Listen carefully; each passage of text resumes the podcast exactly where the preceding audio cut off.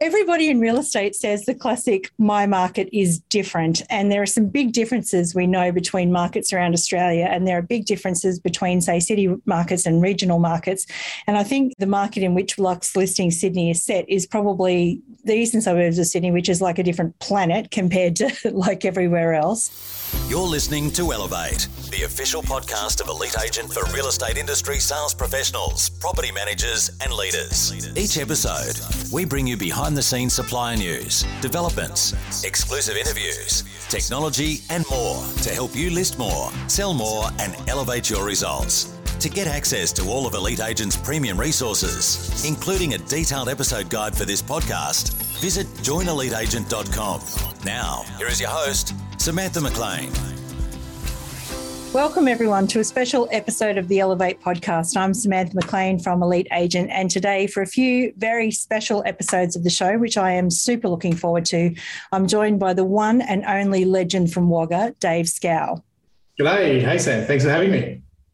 It's awesome to have you. So, so many of you know Dave. He's an, an industry trainer. He's been on our cover. Um, he's appeared in lots of elite agent stuff over the years. Like every agent has a story, and he's been a transform coach and more. But um, to tell you the truth, Dave and I really bonded over our mutual love of reality television, didn't we? Correct. Absolutely. Um, in particular, Survivor. Yeah, we're both absolute Survivor tragics. and you've raised all that money for Luke Toki, which was incredible. Yeah, that, that's my claim to fame now forever. I can be as good a real estate practitioner and trainer in the world, but I will never do anything better than uh, that GoFundMe campaign for, for Luke. Yeah, I'll hang my head on that.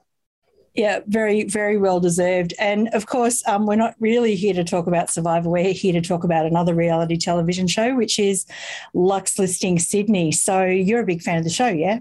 Huge fan. Yeah, absolutely. And I think it's um, one of those uh, abilities to be the voyeur in um, these people that, as industry practitioners, we know from the, the articles that we read in the lead agent and the videos that we see online. Uh, so it's nice to get a little behind the scenes glimpse. Yeah, absolutely. And so um, we did some written recapping of season one with Nikki Horner from Canberra at the helm. And um, you and I have talked, and we thought we'd take it up a notch this year and create a series of podcast episodes. But we're not just going to recap the show, are we? We're going to actually talk about some of the great lessons and things like that um, that we can pick up from the top agents because they are the top of their field for a reason. Yeah.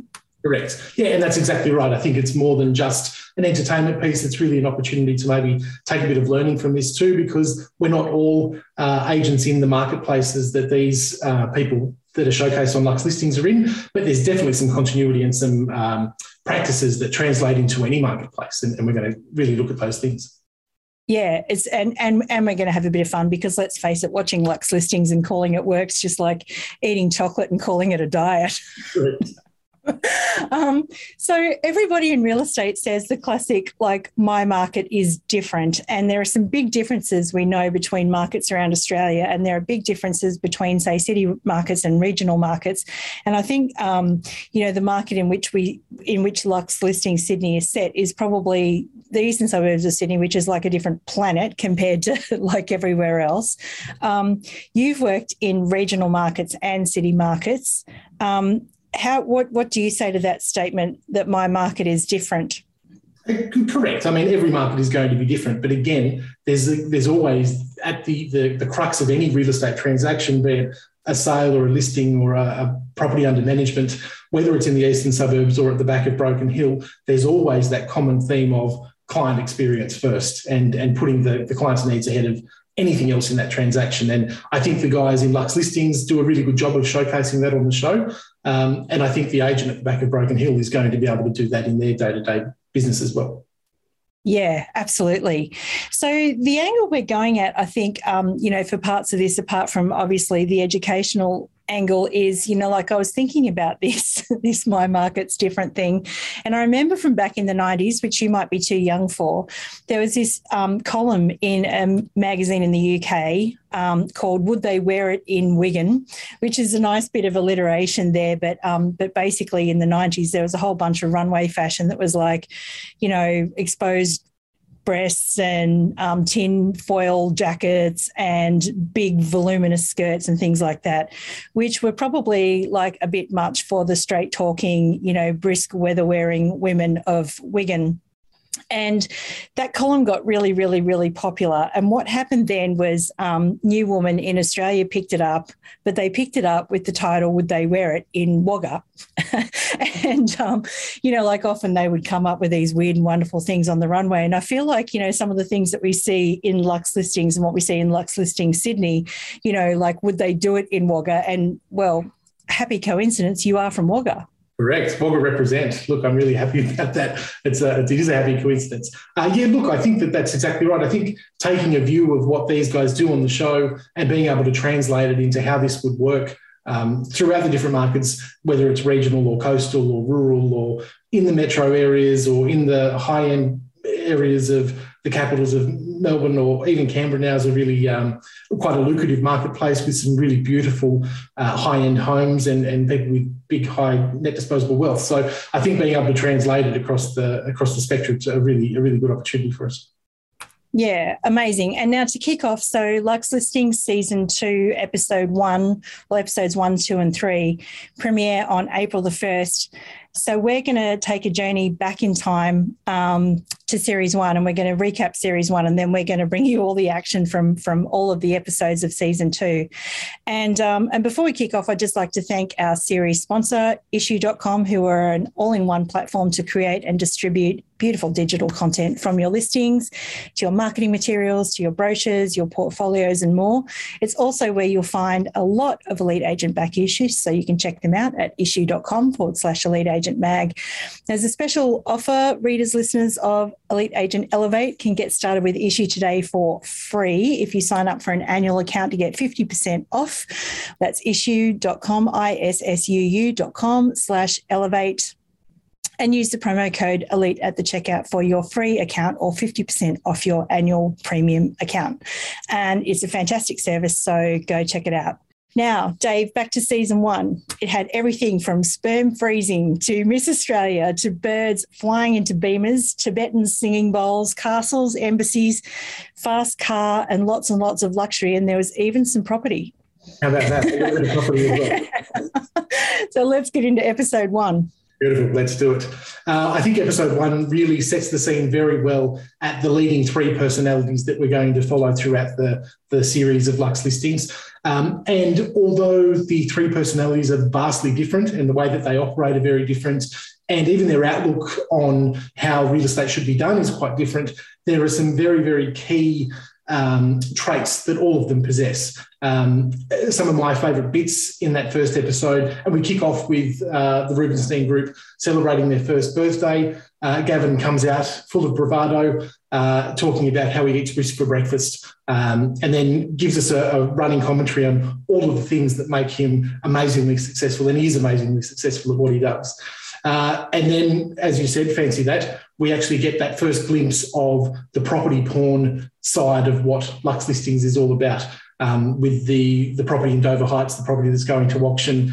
Uh, he introduces the show to Simon there, uh, where we meet uh, Simon, the buyer's agent, um, at a, a, sneak peek, I suppose, before what looks like before the, the open house inspection, so that Simon can uh, assess it for his client's needs. Uh, and at this point, I think we see that juxtaposition between the role of buyer's agent and the role of selling agent, but also the real sense of camaraderie and friendship that obviously these two guys that have known each other for a long time uh, really foster. And that's a, a, nice point in that episode as well. Um, that brings us then to our third star of the series, which is obviously D'Leanne Lewis from Laing and Simmons Double Bay. Uh, and D'Leanne is there looking to hire a new assistant uh, she's at some glitzy, glamorous place down near Circular Quay, meeting up with uh, Daniela for the first time. Uh, and we see Daniela feature throughout the, the series quite a bit. Um, and ultimately, we'll talk about her sort of as the, the series comes to a close. Uh, what were some of your takeaways from, from this first episode, Sam? Yeah, I think I'll never forget the statement. I I, I eat risk for breakfast. Um, you know, I'd, I, I'd like to say I spread it on my toast, but I kind of don't. Too many carbs for a Lux lister.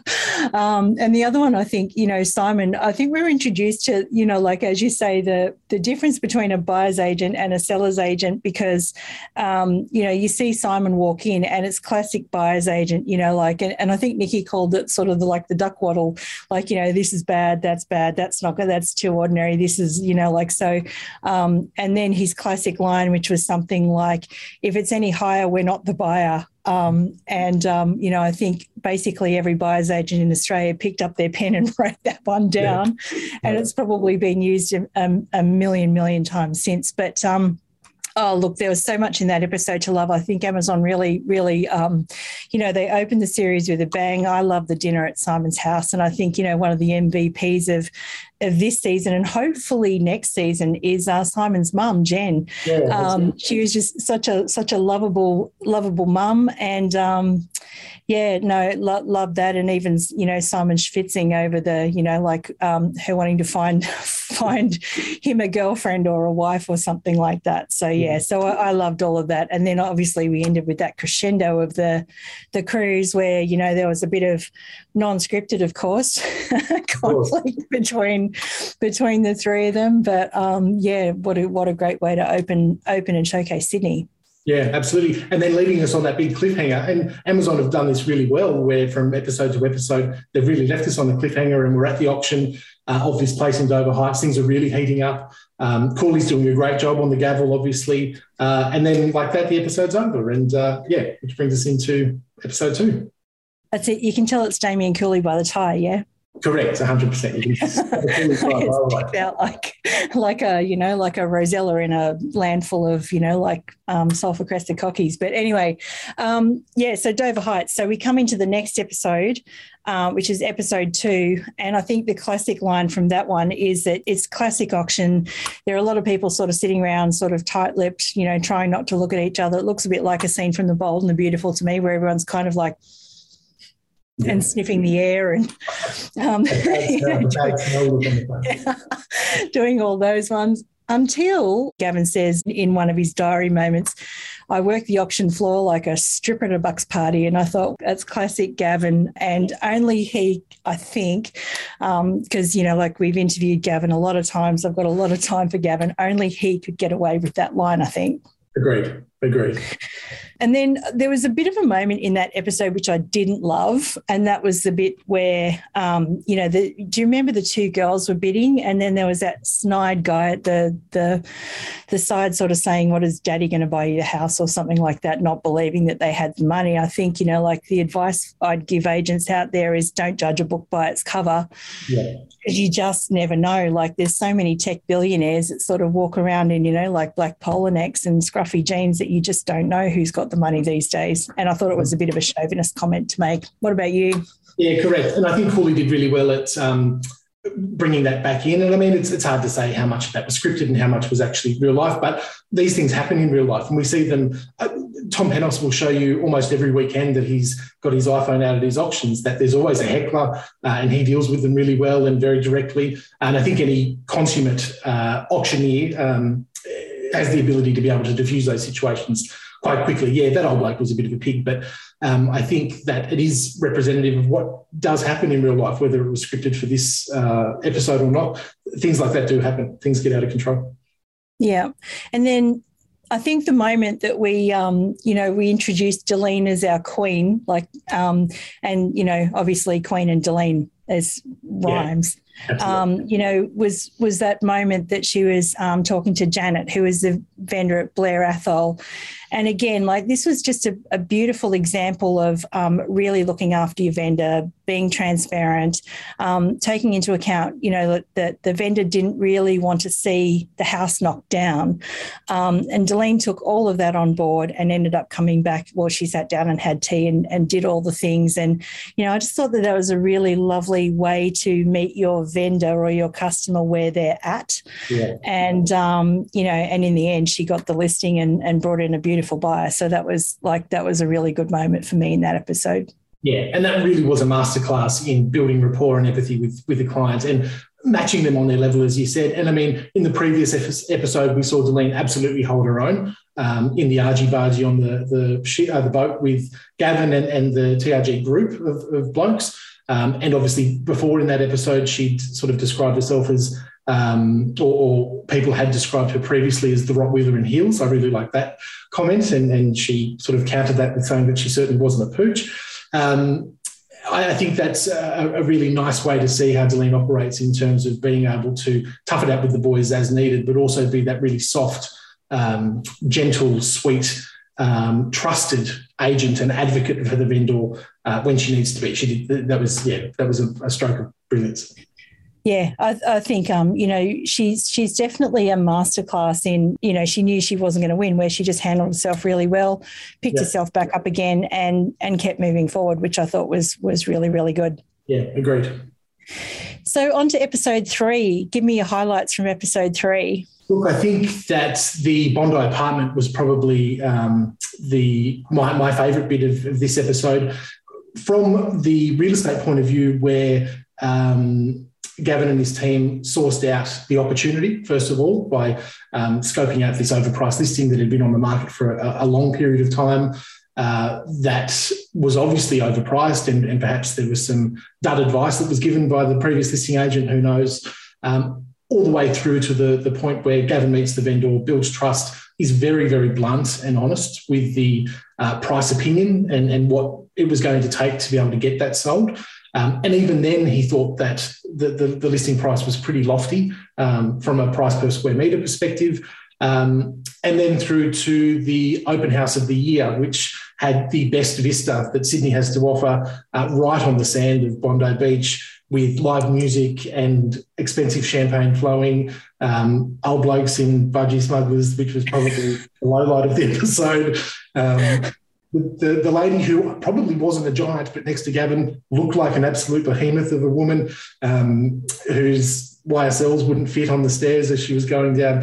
Um, I loved it. I loved the Bondi apartment. I thought that, um, look, even though it seems small, I could definitely see myself perched up there. That's the kind of place that would be worthwhile coming back to Sydney for. And I probably wouldn't come back to Sydney for much. Uh, the traffic would do my absolute head in. But if it was for that, I, I'd probably be back there. Yeah, well, that's it. I, I, guess it doesn't matter if you're in a small apartment when you're that close to the beach and you can sort of, you know, like you, you're five minutes from the outdoors. And it still Gavin's kind of listing, even though it wasn't like the big sprawling, um, you know, cliff house or whatever it was. Gavin um, sort of seems to be able to pick up these um, interesting places and then markets the absolute bejesus out of them. So, you know, like who would come up with, you know, and, and, and I reckon that guy in the budgies was one of Gavin's mates. But um, or it could have been, could have been one of Kyle Sandilands' mates. Who who knows? But um, you know, think, thinking about the Aussie burgers and and the the champagne and like everything is like five star, um, amazing. Like the open home itself is an event, and um, where you can tell that was done sort of pre-COVID and stuff like that. But you know, like I, I, do hope that we can sort of get back to showcasing. I mean, maybe you wouldn't do that in Wagga. That's one of the things that you wouldn't do in Wagga. But don't have a view like that in Wagga. That's the only problem. We're missing the view. Yep. But um, it would be, it would, it was very, it's very cool the way that Gavin actually looks at open homes in the most great detail. Like I can remember asking him once, you know, what is your point of difference? And he just said one word, detail. Like, and you can see that down to the nth degree, it was all, all super, super, super planned. Yeah. Yeah. Yeah. And even him coming in, I can't remember it was at this episode, it might have been another open that he was preparing for, but some of the things that he picked up that he wasn't quite happy with before the video shoot or before the open house and uh, the assistant was scurrying around behind him fixing. They were minute details, but they were absolute details. And for him, that makes all the difference. And yeah, that is what sets him apart. Yeah, absolutely. So this episode was also Simon went on a date with Miss Universe Australia, I think, and it was just it was sort of kind of a bit of a hilarious episode because he was late for the date because he had to step over some man in the street doing something unspeakable. And then as they were talking, he was taking phone calls from people and then she was sort of talking to the waiter about being a vegan then he orders a medium rare steak, which I didn't think was probably the best move. Um, you know, for, like he just he could not give a shit. I just reckon I just reckon Jen might have said Simon. you're never going to you're never to get a female doing that sort of stuff but i also think like you know i think that's where nikki and i sort of talked about the episode and it's like simon for bachelor 2022 like you know can can yeah i just think he's a shoe in um, and I can just imagine, you know, like a rose ceremony with, you know, like Osha and Simon, you know, at the end of it, and you know, like, um, ladies, you did not get a rose from Simon. Like, you know, and, um, but, you know, like I've got this whole narrative in my head of, um, you know, home visits with Jen and yeah, everyone yeah. schwitzing at the table and, you know, cuddling puppies and, um, you know, and Simon on the phone and all the rest of it. So, you know, like if Channel 10 are listening, you know, like I think Simon's your guy next year. Yeah, I think he is. And look, I think that there's much more than just Jen too. I mean, I think that the, potential uh, bachelorettes would have to go through and meet the whole Cohen handler team. He obviously spends more time there than he does anywhere else. Um, the, the, tricky part is going to be find, finding a bachelorette that is happy with um, playing second fiddle to CH, I suppose. He, he, lives and breathes his work. And again, that, that's the, um, the cornerstone to his success, and he's wildly successful. He's no doubt uh, the, the, best buyers agency or best buyers agency in, in the country. And that doesn't come by um, uh, by doing things in halves. So good on him. Yeah, absolutely. I also liked in this episode one other thing that uh, just before we move on to episode four was the showcasing of D'Leanne in that really vulnerable spot where earlier in the episode we'd seen her meet with Tom, uh, a, a, client of hers. She had a listing. Um, it wasn't selling. She had it open again. No buyers came through. And it's, as an agent, something that we can all relate to. We've all had uh, listings that just for love nor money will not bloody sell. And this place looked like it was fairly niche. Uh, it had a few uh, quirks that weren't going to suit everyone. It wasn't an easy job to sell. The vendor was very set on price and wouldn't be told otherwise. Um, and it was sort of building up to, oh shit, I think D'Leanne's going to lose this one. And ultimately, when she's having that family time, which she talks about valuing really highly uh, in the episode, um, she gets the call from Tom, still takes the time to take the call, even though she's in the middle of family time and her dad's birthday.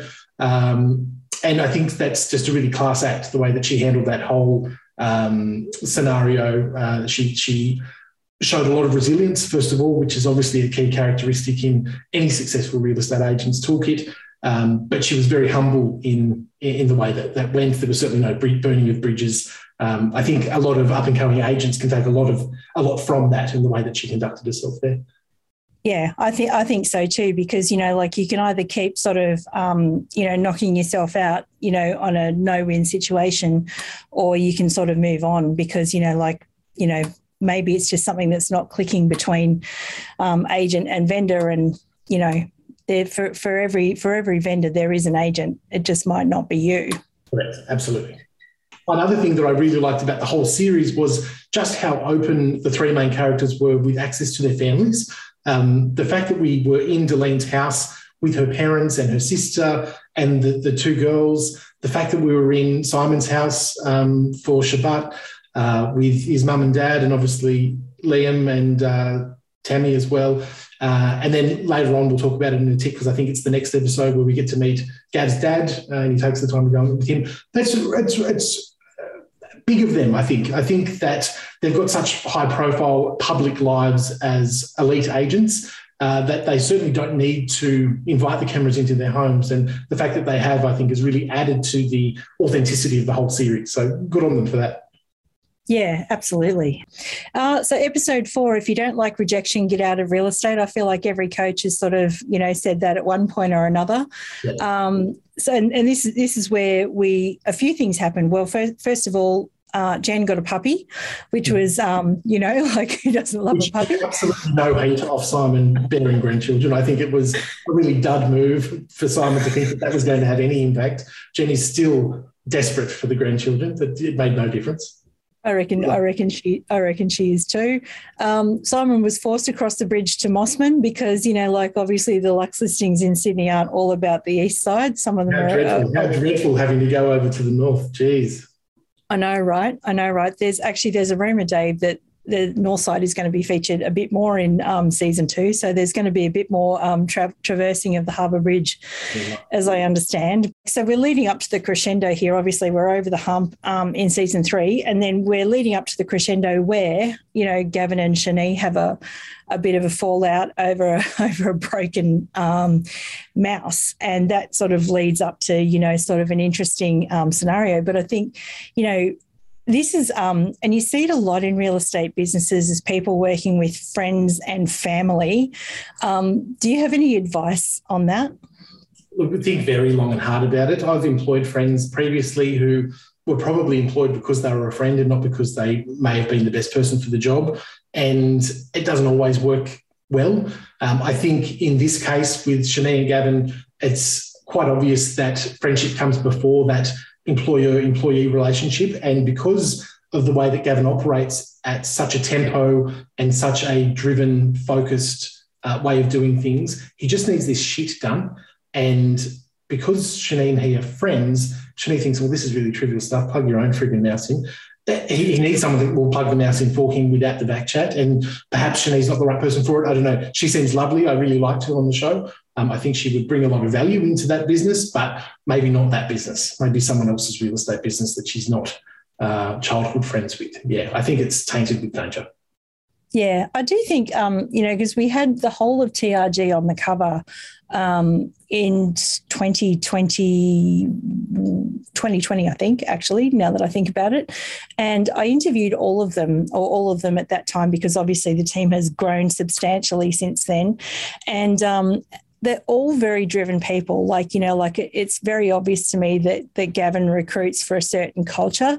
And I think it's fine to sort of, you know, bring someone in at the bottom, but then, you know, make sure that there is a path up for them, um, you know, when they're ready, because I don't think Gavin, you know, sort of recruits people that, you know, are, happy to just plod along and stay where they are. Yeah. And, um, you know, even Shani, she's a qualified lawyer, I think, um, you know, so yeah, she's, um, you know, obviously probably has ambitions of her own as well. So, um, be interesting to see where she goes in season two. Yeah, um, if she's got much of a, a, role to play in season two. And speaking about support staff in season two, someone who I'm surprised we haven't talked about up until now is probably the real star of the show, in my opinion. I love him. Uh, is young Liam, Simon's offside of Liam, because he's an absolute card. He's hilarious. He is so naive uh, and dumb's not the right word, but he's he's just such a, a boy, such a young boy learning the ropes. Um, but you can't help but love him because he's freaking hilarious. He's he's a funny addition. I love him. He's great. Yeah, absolutely. Uh, yeah, we'll know that you mentioned it. Poor old Liam got locked in the car, and we came up with that hashtag Free Liam at the same time that you know Free Britney was yep. pissed. I think they were just going to an open house, and poor old Liam got you know um, got sidelined. But you know, like I thought he was a really good he was a really good sidekick for Simon in terms of um, you know getting him his juices, and well, he even I mean, look, he he was the one that was responsible for that fabulous party in episode six. Um, you know, that's um, an amazing talent. And then I think even in episode five, you know, like he showed that he was like truly Simon's, um, you know, like a chip off the old block almost when he sort of started, you know, doing the waddle around the house, going, you know, no, this needs fixing. That's ordinary. That's, you know, it was like a proud, proud moment. But speaking of Simon's offsiders, um, my one of my favorites in the show is actually Tammy she's got the softness when she needs to be soft and she's got the sass when she needs to be sassy and in the very beginning you know way back in season two she gave simon a bit of heat when you know like she said well this is a kitchen simon some people cook in it yeah. um, you know which I, I, thought was like boom well done yeah. um, but, you know, like obviously there would have been a lot of people in the industry that would recognize Tammy's talents from watching the show, including our Queen D'Leanne, who right. tried to um, who tried to recruit Tammy in um, in episode four. Now that actually goes on a lot in the real estate industry, doesn't it? That's not that's pretty normal. Yeah, hundred percent. Because good talent is hard to find, and if you can find someone that has those, and it's not uh, the, the, skill, the skill stuff you can teach, um, the technical stuff you can you can learn on the job. It's the attitude and the tenacity and the resilience and all of these buzzwords that make a good real estate practitioner, whether that be a sales agent in their own right or a sales associate or an offside or an administrator. Uh, good talent is hard to find. So there's a lot. I mean, it's probably the same in a lot of industries, but uh, it would be not real estate if there wasn't someone moving from one agency to another in certain marketplaces constantly. Yeah, it's something we find a lot in, um, you know, in, in Elite Agent, we'll get a press release saying, oh, so and so started at such and such a place. But then, you know, like for the uninitiated, it's always, all right, well, where, where did they come from? There's always an opposite side to this story. Or, you know, when one office closes under one brand, it opens up under another. And, you know, like, um, yeah, sometimes you just got to read between the lines a bit, you know, in, in the industry in that way. Yeah, that's right. Uh, the other thing I like about this episode is the introduction of Michael Pallier. Um, Michael Pallier is a really renowned agent in the eastern suburbs who's been around for a long, long time, um, working for the Sotheby's brand or, or, operating the Sotheby's brand in the eastern suburbs now. He is the MVP of this episode. And Simon himself says in the episode, uh, Michael Pallier is one of the nicest people that you'll ever meet in real estate. Um, and that really rings true through this episode. He's featured again in another episode where we see the castle, which we'll talk about in a tick. Um, and I think that if he wasn't such the, the, dorky dad, he'd probably be a front runner to be one of the main players in something like Luxe Listings. But he's just such the dorky dad. Like he's, he's dad jokes galore and he's just a, bit of a nervous man. Anyway, I, I, love him. I think he's fantastic, and the results that he has achieved throughout his career speak absolute volumes. But yeah, I'm really happy that we saw someone like Michael Pallier showcased in, in a couple of the episodes in in this season.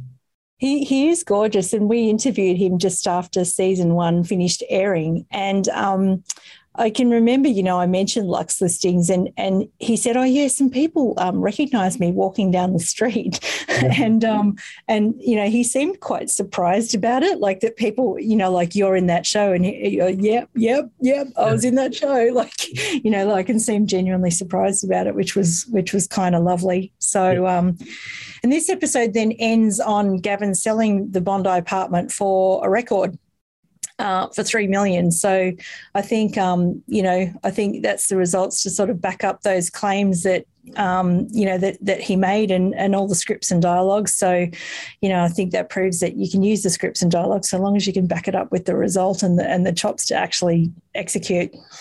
One hundred percent right. And the other thing that we see in this episode at the end is that it leaves us on another auction cliffhanger with Michael Pallier's uh, Seaview House or Harbourview House um, which Simon's got a buyer at, and a little bit unorthodox in having the buyer there at the at the auction with him. I don't think that that's something that would usually happen in a buyer's agency situation. I think he mentions in the episode that it is a little unusual.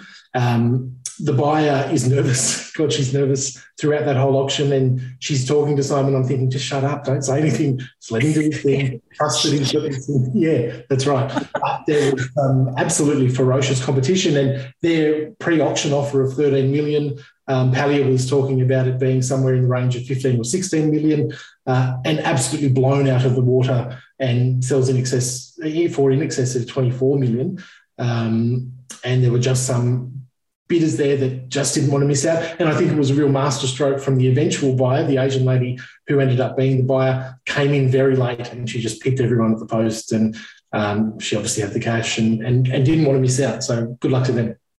Yeah, I remember. I remember thinking it was a bit like running the Melbourne Cup that auction because you know again it started slow and it's sort of like like the Melbourne Cup race where it's like all the horses are sort of bunched in together, and then all of a sudden you know like somebody comes from nowhere and like you've all done your tickets. But um, I think the MVP before we leave that one and sort of go on to episode five is the MVP of that episode was Simon's eyebrows because because he proved like in that auction not only did he have like nerves of steel but you know like he had all of the looks and um you know like yeah he was just reading the room like everyone that's right yeah, yeah absolutely. Yeah. absolutely. All right episode five. Beautiful. Uh, i think that's the from a, a practical point of view that that whole judging a book by its cover again comes back up in this episode because the um, the buyer Sue there talking about if, if some idiot wants to overpay for it, then I'm happy to miss out. She desperately wanted that house and she was disappointed that she didn't get it. But um, I think that she uh, had real resolve to see that it, it, just wasn't hers for the taking in the end. Um, the other thing that we see here is the Shani and Gab situation um, escalating, not escalating, but coming to a point where um, it's probably a little briskly. And towards the end of the episode, they then um, have a chat, have the chat. Can we go for the chat down on the beach at Avalon, which was a nice scene for it, but uh, it was a bit awkward. Um, I don't know, and I don't think she really agreed with the things that he was saying either. Um, and again, my favourite Liam comes really into his own here, uh, and it's the battle of the assistants with uh, assistant Daniela and Simon's assistant Liam, sort of uh, cutting their teeth, if you like, under the watchful eye of their their mentors. Um, but uh, giving their, themselves a bit of a run for their money, I suppose, in a bit of a, a mock situation where uh, Danielle is probably doing a little too much to sell the property, and she's a little um, flouncy. I think, yeah, I think the magical trees was the thing that got me because you oh. could almost see you could almost see D'Leanne going like. yeah. And then. Liam, as you said before, duck waddling his way through, absolutely pulling the place to shreds, and and finally just saying, "Yeah, look, it's a knockdown." Straight yeah. out into his mouth. You could. That's something that Simon would have said, and, and probably an absolute moment of pride for Simon. I would think that um, that Liam had, had, actually cottoned on to, to that completely. Um, yeah. The other thing I liked in this episode was. Um, the new buyer that we met, Simon's new buyer, um, Tamara, with the, the, thick Eastern European accent. Um, yeah. yeah, look, she's she was crazy. She was she was a nut job. Um, how did you find Tamara?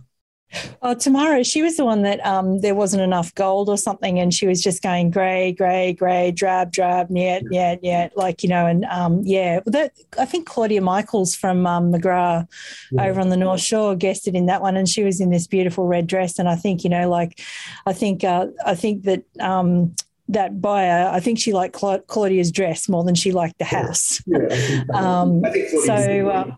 But the buyer, like she was so so off on a tangent on everything that um, it, it, was a real mismatch, I think. And the fact that she couldn't find the front door and she was yelling out like a lunatic down on the harbour out to Simon to try and find where he was. She's yeah. I thought she was. We see her in the next episode, and I actually warmed to her a bit more. But yeah, I just thought, who's this absolute nutbag? Well, it is in in her defense. I think it was Tamara. Yeah, Tamara was the. In her defense, like I used to walk down that, you know, that's Cremorne Wharf, and I used to Mark and I used to go walking there, um, and the, the houses are sort of perched so high up, and they are really like the the the road to get into them, um, really, you kind of need a compass and a set square to to try and work out where the actual entrance to the house was. Mm. But I suppose you know, like if you're the listing agent, you want to, and you've got a buyer that's got you know that sort of cash, you probably want to meet them somewhere yeah. where it's you know like where they're able to, because also like the stairs on those properties, like you have to be fit to actually get up those stairs. Like people do those stairs to prepare for triathlons, so so I did feel a bit bit sorry for Tamara in that episode. The other technical lesson I liked out of this uh, episode, going back to the Liam and uh, Daniela thing, was seeing D'Leanne out on the rake. Um, she, again, is just that um, absolute example of not being too good to do anything. She kicks off the heels, gets on the rake, makes sure that everything's presentable before Simon and Liam get there to show the property.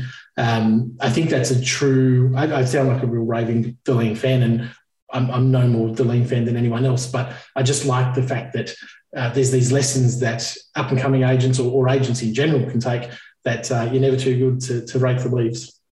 Yeah, um, uh, we she's she's the queen. D'Leanne is the queen. Um, all right, so let's talk at the final episode. So this is where everything kind of comes together, but you know, but we are actually left. We, we, we thought loose ends were going to be tied up, but then they left us with a whole bunch of cliffhangers, which obviously they were planning season two, um, because you know, if if you're going to leave us with cliffhangers, it's like Dynasty. You know, you you've got to you've got to expect that they're going to be resolved. Yeah. So um, so, episode six, which is the last episode in the season, um, comes with a heap of cliffhangers.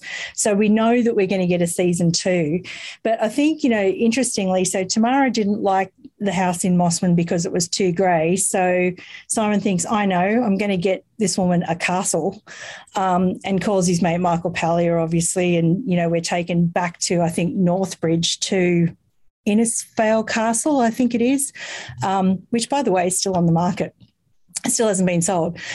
but you know, like beautiful thing. I thought Carson from Downton Abbey would probably, you know, open the door and offer us tea. Um, you know, but she's brought this mate of hers. Um, who is even weirder yeah, with the Tibetan singing bowl. Yeah. Um, you know, like is, is she, what she got in the bowl? is the energy any good? Um, you know, like I, you know, and then I think um, they all go down to the dungeon, and then I think Liam gets a bit worried that he's going to get locked in there too. so I don't know. I don't know. What did you think of that house? Yeah, look, I mean, the house was incredible. The whole heritage overlay, I think, is the biggest problem in in that there's very little you can do with it, and uh, as much as it's a, a beautiful castle on the outside, it's pretty run down on the inside, it would take um, a lot of work and a lot of money to, to do something like that up. Pallier offers the um, solution, I suppose, in that there's DA approved plans for a really ultra modern extension or wing of this place. Uh, look, for me, that the, the juxtaposition of the old and new there just wouldn't work. I didn't think that the plans looked that great. Um, obviously, as you said, the place is still on the market now uh, online. So um, Tamara's obviously not the buyer, even though her uh, friend said that the energy in, in most of the place was quite good.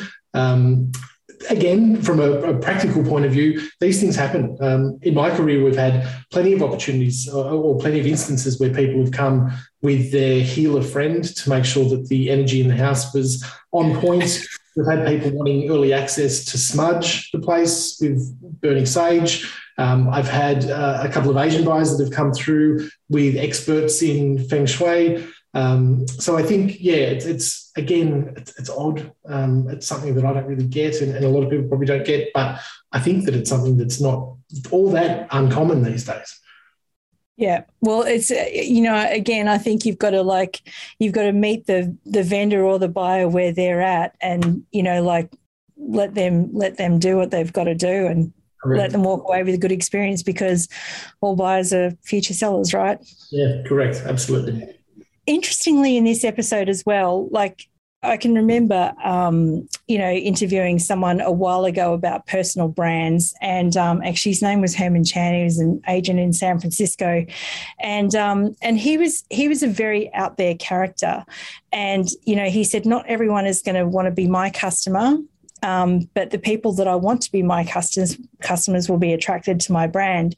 And I thought we really saw this um, play out between Kai and Oliver Lavers, who are both, you know, elite agents within Gavin's team, when Gavin set them a challenge to say, all right, whoever finds the buyer for this one's going to get an extra 50K. Um, so interesting that he's sort of, you know, like ignited the compar- competitive spirit between the two of them. Mm-hmm. But, you know, like I can remember Kai's style as being like, you know, let's get on with the deal and and and you know giddy up by it now and then you know then you had oliver who was quite soft with the family and talking to the kids and playing with you know and it's just really interesting to see you know i think as an agent you've really got to play into who you are um, because it can work for you like you know with different vendors and different buyers. Yeah, correct. And I think it'd be really interesting to see if the tables were turned, how Kai would have dealt with the mother and the kids and how Ollie would have dealt with the, the straight shooting bloke. Because I think that um, inherently, Kai seems to be that straight shooter, that go, go, go, that um, get the deal done kind of guy, where Ollie seems to be that softer approach. Um, so it'd be interesting to see just how much they can turn that around to, to suit the, the buyers and the sellers that they're dealing with. And look, I mean, they're, they're absolute guns in their own right. So obviously they've got that down pat. But I, I think that was a, a, an interesting take on the, the differences between um, skill set, attitude, the, the, way that they, um, they conduct themselves. Yeah, absolutely. And um, can I just say, you know, like I think that there's probably a lot of people that would like to see a whole lot more Oliver Lavers um, in season two because um, I don't think I'm the only one that thinks he looks a little Harvey Specter. So um, yeah, not that I've got a little, not that I've got a little crush on Ollie, but um, I think he's, you know, I think he's an unsung hero of the series. I'm sure he'll like to hear that. I hope he's watching. Good on you, Ollie. Well Daniela, Delene's assistant, it comes to the crunch for them to have their uh, one-on-one meeting at the end of the probation period to decide whether Daniela stays or Daniela goes. And whilst D'Leanne points out that there's definitely some areas for improvement for her, and I think she does that in a really nice, respectful, constructive manner. Um, ultimately, Danielle is given the job, um, but it looks like she's not still there. I, we've, we've done a little bit of searching, and uh, her LinkedIn profile would suggest that she's back down in Wollongong, where I think she originates from. So perhaps uh, Sydney just wasn't to her liking. Um, I'm sure Gavin Rubinstein would say that another one bites the dust. He's had a bit of uh, a dig at D'Leanne throughout the series about how many uh, staff and assistants that she may have gone through throughout her uh, long career. Um, yeah, it looks like Danielle is not there. And speaking of uh, the superstars that aren't there anymore, it also looks like our friend Liam is no longer there. I know, I know. He's, um, you know, his Instagram said something about pursuing other opportunities, so he won't be in season two. But um, there there was some hints. Uh, I think somebody did a story. I don't know whether it's Daily Mail that he might be showing up on TV somewhere else. Mm-hmm. Because again, I think if you can pull off a party with you know everything from swans to waiters in pink budgie smugglers to pink penis straws to you know like all of the things that he did like you know like i when i come back in the next life i want liam organizing my hands party basically it was amazing um, but yeah, so then then I guess the the crescendo of the episode is the boat party where we find out who's won the money. Yeah, and uh, nice guys don't finish last. Yeah, from um, from Gavin's team, and Gavin is talking about considering um, whether or not to expand his business, and the phone rings, and um, in a probably like what was a bit of a, uh, you know, a brain fade moment, like you know, quick hurry wrap up filming because you know like covid we're all going to be locked down soon. Yeah. gavin says it's ray white the big boss. Um, but we know that it couldn't have been ray white right? Because ray white He's a couple of uh, generations uh, ago, I think, isn't he? He's right? a couple of generations ago, yeah. So, um, and I did, um, you know, so I thought, all right, well, well, who is it? Is it, is it Brian? Is it Dan? Yeah. Is it Kyle Sandilands saying, hurry up? can, you can you guys please wrap it up? You know, like because we're about to get shut down, um, or you know, like what was it? Who do you think it was? I think it was probably Brian. I think we see a very quick snippet. I don't know if it's at the end of that season whether they had a, a, bit of a sneak peek of what was to come, or certainly in some of the trailers that have come out since, um, where it looks like a, a beautiful green lawn, um, probably somewhere on Wolseley Road in Point Piper, I would think, uh, on the harbour. Uh, and it's Gavin and Brian sitting down. There may have been a third person, maybe it was Dan as well. But I think, um, yeah, I think when uh, Gav says that Ray White is calling, um, the Ray White, I think it's uh, Ray White. Um, and yeah, it'd be interesting to see how that kicks off season two. Yeah, absolutely. So the castle. So, like, so here's here's what we know about season two so far. So the cliffhangers. Um, I asked. We had Dan White on the podcast recently, and and I said, "Who was it?" He was kind of being tight-lipped and just said, "Well, you know, like it could have been could have been anyone really." Um, but you know, I wouldn't be surprised to see the White family show up in some shape or form. Uh, the castle is still not sold.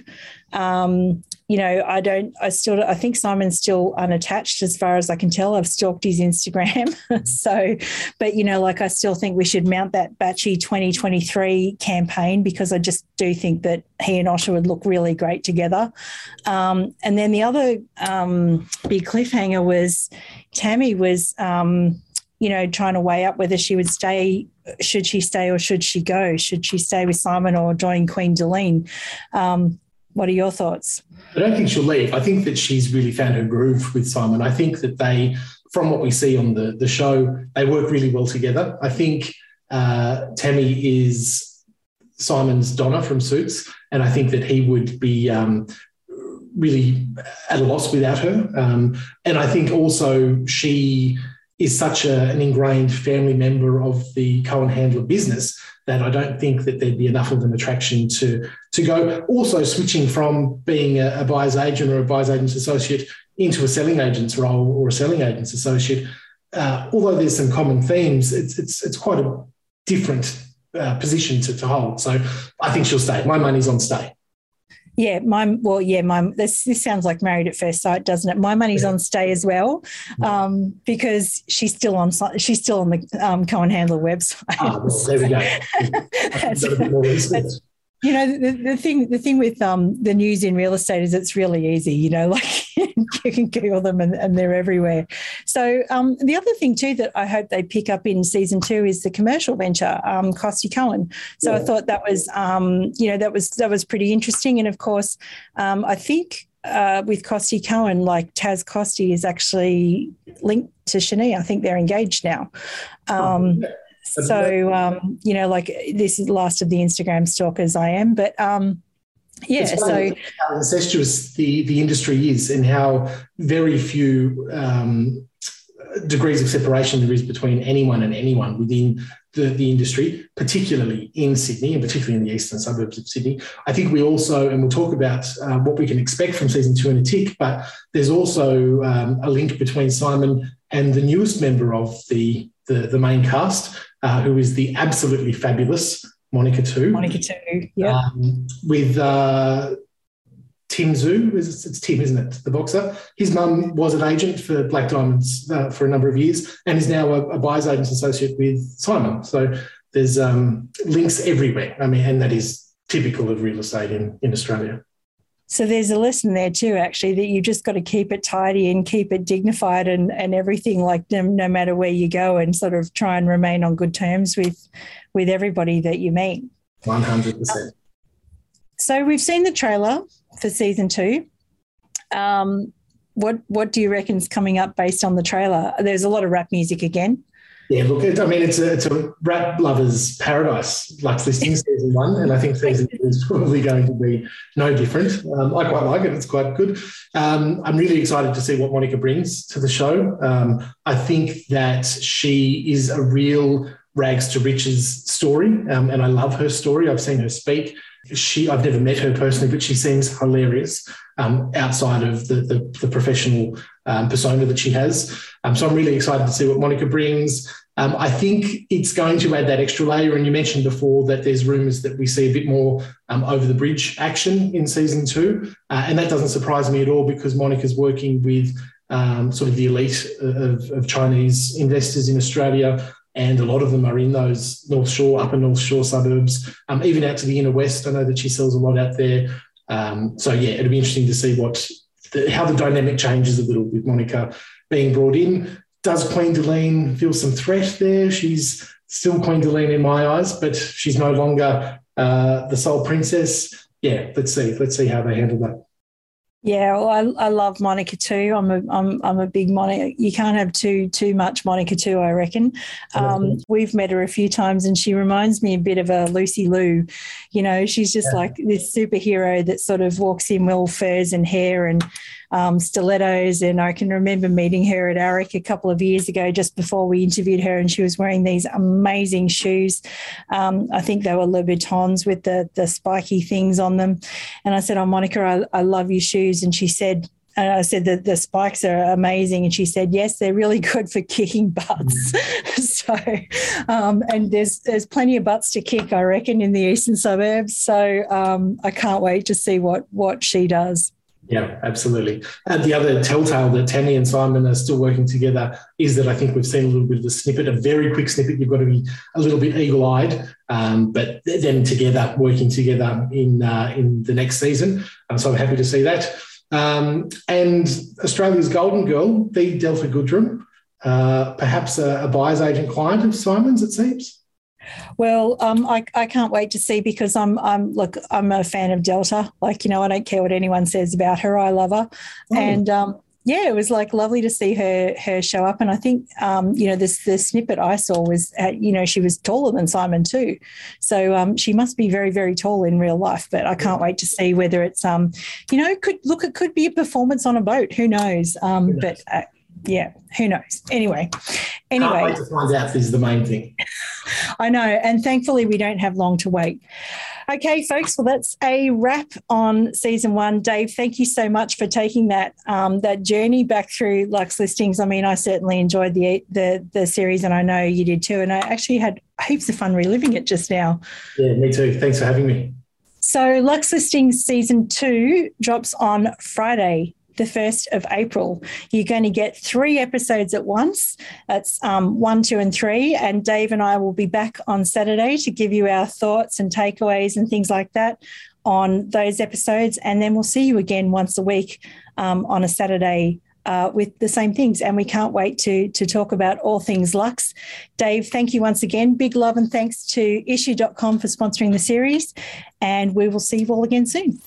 We hope you enjoyed this episode of the Elevate podcast. Don't forget to get access to all of Elite Agent's premium resources, including a detailed episode guide for this podcast. Visit joineliteagent.com.